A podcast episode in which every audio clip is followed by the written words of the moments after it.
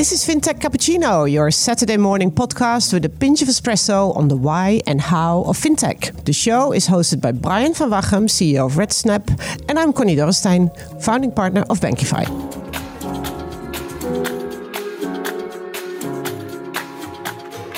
Hi everybody, welcome to the Fintech Cappuccino, live from Money twenty twenty in two thousand twenty-two. It's um, it's a great atmosphere. Uh, there are literally thousands of people, and so happy to have two great guests, Jane Longinova and Anand Sambesivan. Connie, what yes. will be the topic, actually, what we're going to discuss? Oh, well, you know, I, as I say, baby, it's cold out there. You know, there's a cold wind blowing. twenty twenty-one was an unprecedented year in terms of fintech funding, but it came to a rough end in the first quarter of twenty-two, when public tech companies saw a real downward adjustment. And one could only wait for that sentiment to trickle through into the private funding sector. And so then we also see rising interest rates, well, which have a, an impact, obviously positive impact on the bank as they have more income. But it will also negatively impact fintechs, whose business models are based on, you know, excessive and nearly free capital. Consumers and businesses need more credit. Fintechs have been good at deploying that. So we'll see a lot of movements. Interesting. Um, yeah. And so a lot has happened even in the last four to six weeks. So I thought, let's pull these two great people who are standing there with their feet in the mud into this podcast so we can talk about, you know, what's the impact, uh, which segments will do better, what happens to valuations, and most importantly, what advice would you give founders and investors, you know, because downsides also give great opportunities. Uh, but, you know. So do we uh, a short round of introduction to uh, for the listeners to who is Jane and who is Anand. Jane. Hello, uh, my name is Jane Longinova. I'm a Chief Strategy Officer at B P C. B P C is a payments technology company uh, operating on a B two B white label basis, supplying banks, processors, acquirers, and other players in the uh, in the fintech or financial uh, sphere with technology to run their payments business. So anybody from a digital bank or an agency bank uh, in be it Cambodia or other one hundred countries where we're present in, I can use our software to make payments. Hi, I'm Anand. I'm the co-founder and C E O of PrimaryBid. And PrimaryBid is a fintech company that allows individuals access to the primary market. So you think of an I P O, which stands for initial public offering, but it almost feels like nowadays people think it means important people only, and and we're reversing that, and we're bringing it back to to uh, to what it's supposed to mean. You know, as a company, we ourselves have raised over a quarter of a billion dollars for our for our balance sheet through uh, investors like SoftBank, Edo Sophia, and many others. And uh, I think this is a very topical podcast. And I'm, I'm excited to be a part of it. Well, we're going to start with you then, Anand. You've made the point. Now you're going to have to eat it. You know, what is the state of the nation? What are, what are we seeing? What's been happening lately? Ah, uh, nothing really. It's just been pretty smooth sailing. Hasn't don't it? No, lie to us, Anand. Don't lie to us. Look, it's um, who's surprised? Who's surprised? I mean, this is a long time coming. You know, uh, since oh eight, we've had Q E going on. We've had, uh, you know, very, very, very low interest rate environments. You've had now a lot of people with a lot of government money in their pockets. And, you know, if we were uh, sort of stirring an inflation concoction, these would be the ingredients you, you throw into it. And I don't think anybody's really surprised, I, and hopefully many people are prepared for it. And the thing that's shocking, at least shocked me, was this notion of just how quickly Uh, the institutional risk landscape has shifted. It was this precipitous decline almost overnight. And one of my heroes, uh, you know, Bill Gurley at Benchmark, I heard him say, "Look, it's like a it's like a sine curve. It's not like a sine curve, which is just risk on, risk off, but it's almost like a, a sawtooth where there's been this long period of risk on from the institutions, yeah. and it's just fallen off a cliff. And yeah. that's the world we're we're in right now." Yeah. But I think maybe just to add to that, it's, um, yeah, I agree in terms of who's surprised. I agree that the conversations about the recession and the sell-off um, have been going on for the past uh, few years, especially with the tech valuations being at the unprecedentedly high levels and maybe unjustifiably so in uh, many cases. But I think the particular, you know, what's so special about the current downturn is the Um, you know, is are all the kind of negative events that are in the same basket that are in a way fueling it, and we have never lived through them before. So there is still the COVID repercussions, and there's still ultimately, you know, zero COVID policy in China that's only, I think, last week started um, easing. There is a war in Europe. Uh, there is, you know, double-digit inflation expectations in the States, um, inequality, et cetera, et cetera, anticipation of hunger in Africa. So all of that is fueling the, um, you know, the roller coaster, but ultimately kind of one way at this stage um, in the public market. And I think the conversation that's been going um, just to take uh, kind of Anand's point further, we've all seen the uh, major sell-off in the public markets, which again, especially in the tech sector, uh, which again could have, uh, where the valuations have been potentially unjustifiably high um, last year, and that has, you know, some for a lot of investors now is kind of the right time to buy, although a lot are still expecting a further push downwards. But then the question comes to the private markets, right? Because yeah. still, you know, the Klarnas, the Stripes, um, they have all raised money at the kind of super high valuations, and there is still expectations of certain kind of startups that are coming in uh, now or have been in a way preparing for the fundraising rounds now to, you know, be it in an arrogant but or non-arrogant way, maybe justifiably so from their perspective, to get super um, valuations. You know, super high valuations, right? And uh, I don't think they will be there.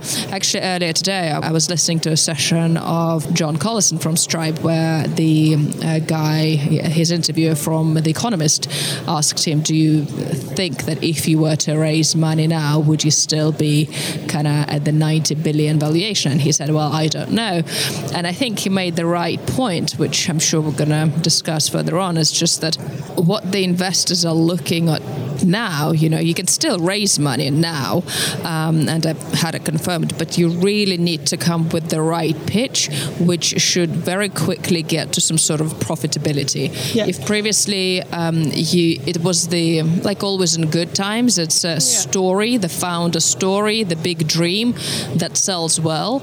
Um, I think people were already impatient uh, getting from the dream to a plan to the result. Uh, I think now any pitch will be expected to get to some sort of sustainability, profitability yeah. on a page three rather than like page thirty-three. Page thirty-three. And what is interesting there as well is um, uh, we had this discussion uh, uh, earlier this morning, is that this whole notion of A R R is also yet to be defined, because what people put in A R R every now and then is absolutely ridiculous. And they've already, you saw already a trend about six weeks ago. I already saw the literature seeping in where they said, well, we're not counting consumer-based A R R anymore because consumers do something this week and, and not the next. So they're not, it's not really recurring revenue. So we only look at A R R multiples in the in the B two B space. So it's going to be a very interesting time. But, but is it is it worldwide the same, or is this a Western point of view? I think it's a global phenomenon. And look, there's there's a lot around this, right? You've got the rules of the game have been changed overnight by the investors. And the investors set the rule of the game the first time around. They said, growth at any cost, go make it happen. We're going to yeah. give you great valuations. And that's what companies ended up doing. And then two minutes later, okay, well, now it's it's done. We're this, now we, we care about path to profitability, which is all fine and good.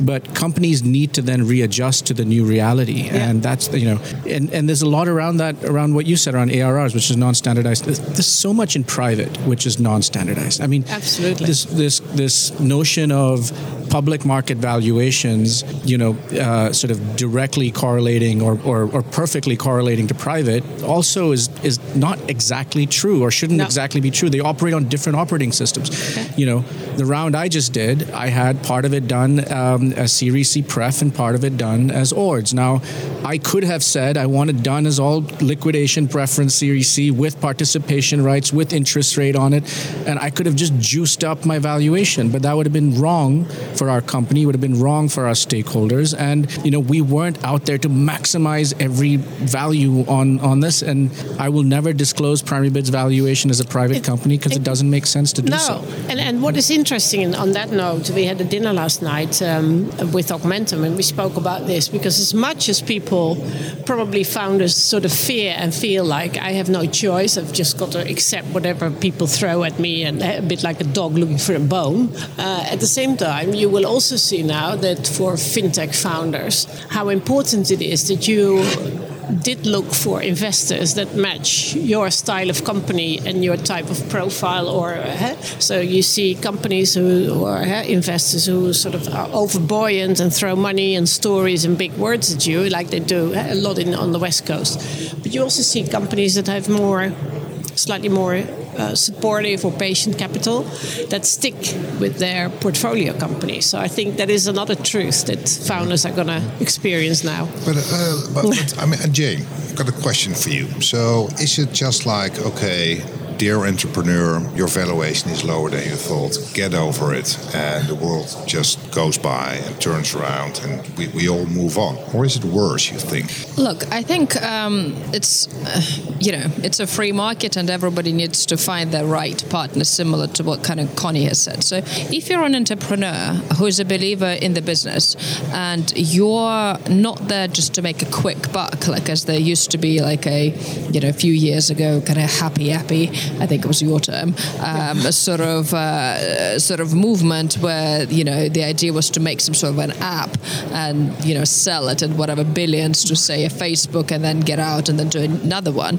If you are building a business that you is a good business, that you're confident in, in its proposition and that it's going to withstand the time, then uh, you need to find yourself an investor who will be with you through thick and thin, right? So, I mean, maybe not the right comparison because he's in kind of public markets, but, you know, when Warren Buffett at like in nineteen seventies was like, you know, lost whatever uh, of his um, investment, he kind of stuck through it. And, you know, he picks the companies that he believes in and then he kind of goes with it. So I think on the entrepreneur side, you need to find the, uh, again, the right partner for you to go. And also, if, for instance, you were to raise money now, and uh, of course, you may be, um, you will not necessarily necessarily get the valuations that were available last year, but it also comes to the point of what do you need? If you still need funding, uh, do you think this is a right brand or the name of the investor for you? You know, um, you get in now, hopefully your business kind of grows whatever, fifty, sixty, you know, I'm saying percent like at a very optimistic level, but then inherently your valuation will kind of grow with it. It will not necessarily follow the market multiples, but it will still, you know, your business will grow and hence your valuation will grow with it. Yeah. So I would say it's always, uh, you always need to think why you are kind of doing something, right? And um, however, of course, uh, there are still a generation of entrepreneurs who are there for, you know, like uh, a quick buck and the big buck. And then you just need to find, again, like uh, either sit it out right now, maybe get some, I don't know, just a loan from a bank and then wait for when the market's done, if they ever get to those same valuations. Yeah. But you just need to, I think, be, I think now is the time we kind of, re, you, like always really, but you need to just be honest with yourself, right? So what is it that you want to do? If you're, sell, if you're doing a business where you want to get to a certain level and sell it, there's one story and one type of investor. If you want a business where you really believe in your idea, but you think maybe the market does not really understand it that well, then maybe you go like a SPAC way or something and then try to grow through that and then do another funding round, which will be kind of yeah. different. So just it depends on what you as an entrepreneur, how big you're in the game, for how long you're in the game, and also depends on your kind of product. If you think it's something that sticks and not kind of fickle, um, then, you know, yeah. it's like in marriage, you know, you effectively, eventually, you know, you, you may date all sorts of people, but effectively, eventually you should ideally marry somebody who you kind of, you know, who suits who on suits what you want purpose. In life, right? So. Absolutely. Well, on that point, Jane.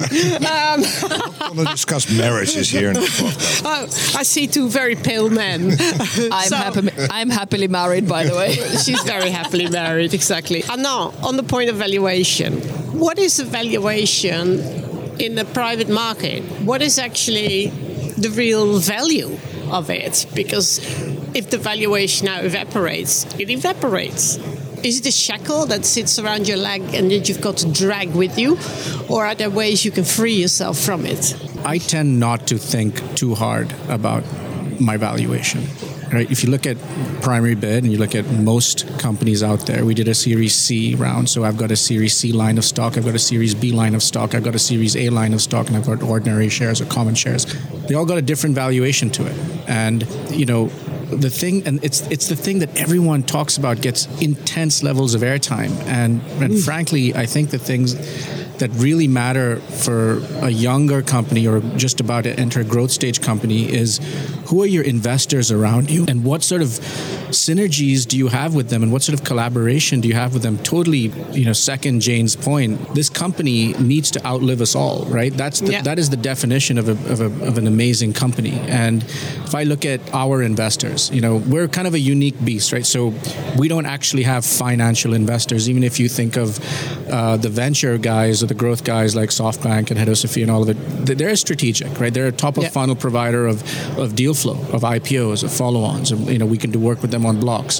And then we've got the C V C guys, right? So whether it's A B N AMRO or Fidelity Strategic Ventures, yeah. we have an amazing relationship with them and it's opening up opportunities. And then we have actual uh, strategic companies like London Stock Exchange Group where you can work with them, with Refinitiv on our cap table. And every single one of our investors, our shareholders, all the way from, you know, the financial guys down to the C V Cs, the, the, the active strategics, and even the angels, we have really powerful dialogues on, on how we can work together and expand the company. And I see them all as partners that have conviction in PrimaryBid, understand what we're trying to build, not for today or tomorrow, but forever, yeah. and um, will will help us achieve that goal. Yeah. Okay. I've got actually two questions. One for you, one for you. But um, first, Jane, I understand what you told about if you're a good company, your intention, are you in for the long haul, et cetera. But what if you just started a company and you have funding for the next twelve months? What should you do now? Well, look, I mean, again, that comes down to the point that if you're a true believer that you're going to have, you know, depending on what your product and that you, you if you want to, if you're convinced you're going to build a company that's going to outlive us all, um, then look, I would be banging on every, on any and every door that's available. So you, I would go to, depending on which sector you're in, I mean, to the V Cs that operate in that particular sector, maybe even go kind of strategic. Yeah. Um, so look, I, I don't necessarily have a game plan, but again, like if you're, if you're a believer in your project, go everywhere. Try to, but I would say cutting costs is probably, it's a dangerous thing. So maybe like yeah. not necessarily, because you still want to develop, you still want to show traction. Um, you don't want to put it all on hold. I don't know, but it's like get family money, friends and family. Um, but and, and fools. Yeah, get out, get basically go everywhere and get what you can. But I would not necessarily say cut costs. Well, maybe like get a, you know, if you don't need an assistant or like a secretary or like a car, yeah. but I assume like a new company doesn't have all that. So no. just take all of that out, but don't get the from the your kind of actual focus, your business focus, because ultimately any investor will say it's the in the times of adversity, it's the showing of their resilience uh, and going through these times that uh, that's when the new champions are being made, which is actually like now, talking about slightly bigger companies, of course, now is a kind of unprecedented time in terms of, again, uh, the type of sell-off we're experiencing, but, you know, the recession um, that's kind of likely to be there for a while, uh, but that's when the new Amazons are going to be made, like they were in dot-com bubble. The garage. Well, yeah. yeah. yeah. You know, and early stage companies are always in a time of adversity. It's not now. Suddenly, they're early early stage companies are. Tell me about it. Are are yeah? They're constantly struggling, and there's no cost to cut. You know, they, they are not affected really badly by this environment. They they have their own problems. Uh, I would with, agree to that, yeah. Which they're dealing with, and and frankly, the funding market for them has not dried up. You it's know, gr- no, it's, it's growth stage that is yeah, much more trouble. So. Yeah, indeed, yeah. yeah, and and so I think early stage just need to keep doing what they've always done. Okay, so a question for you, Anand: is the state we're in now in terms of funding, et cetera? How long do you? Nobody knows, of course, but how long do you think it will last? Is there any prediction to be made? I mean, I, it's very difficult to say. I, I think a, a, maybe a better way of answering that question instead of giving a time answer is is almost what do we need to do differently to position ourselves um, in this market, right? And and the answer, I think, well, I don't know what the answer is. I'll tell you what we are doing, um, and it's it's sort of what we've always done, but we're just focusing on it in a, in a very clear way. We're just not getting distracted. You know, I used the word discipline earlier, but it's about yeah. having a discipline and, you know, not, you know, someone might come with this amazing N F T Web three idea, which requires its own development and monetization strategy and all yeah. of it, which, you know, maybe something you, you might have considered six months yeah. ago. No, right now, right? Yeah, you, it's not the time for FOMO. It, well, yeah, it, well, it, it's it's about just just being hyper focused on yeah. your business, and you know the party's over. It's, it was a great party. It was a phenomenal party, but we need to stop eating candy floss and start eating some of the broccoli, and yeah. it's going to be good for us. And let's just focus on on getting healthy and creating great businesses. Yeah. One question, Jane. You also run a rather large company. Would you say that this is a good time to pick up some gems and uh, sort of help support them and rescue them by, you know, M and A, acquisition, whatever? Is this a good time to look out for those companies? Yeah, look, I mean, not necessarily for us. Um, don't think we're, you know, large enough to uh, look at that many. But I think, yeah, overall right now, and that's what kind of big tech is uh, already showing us, that now is a very good time to pick up some gems. Um, and uh, yeah, but and there's, I don't think there's any time to rush. Like as they're looking uh, at it, you know, they have the time uh, to choose what it is that they want. But yeah, I think now is obviously the right time to yeah. uh, to buy. And what would it be? What what would have your interest? What do you still very much believe in? Well, I mean, from my perspective, like uh, for B P C, I would look anything on data. Uh, I would look um, anything uh, maybe to, you know, even like development, to be honest. Like um, you never have enough for developers, so to speak, to uh, materialize all, all your dreams. And uh, especially with what's happening in Europe, there is, yeah.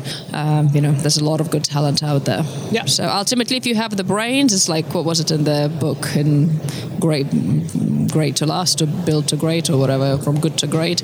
You know, if you have the right people on the boat, you can then figure out where the boat is sailing. You just need yeah. to pick up the right people. So, and you, uh, Anand, the current state, did it change your strategy, or are you picking something up, or are you have a special eye on?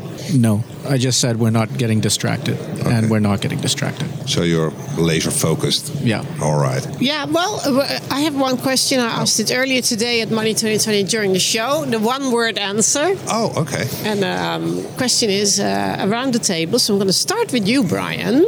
Oh. In these um, sort of times of change, what skill or character should a leader demonstrate right now? What is the most necessary skill or character set that you would demonstrate now to get through this? Mm, I think you're taking discipline, which I liked actually. Probably you take that one. So I take... Uh, I'll choose think, a different one. Go ahead. Yeah.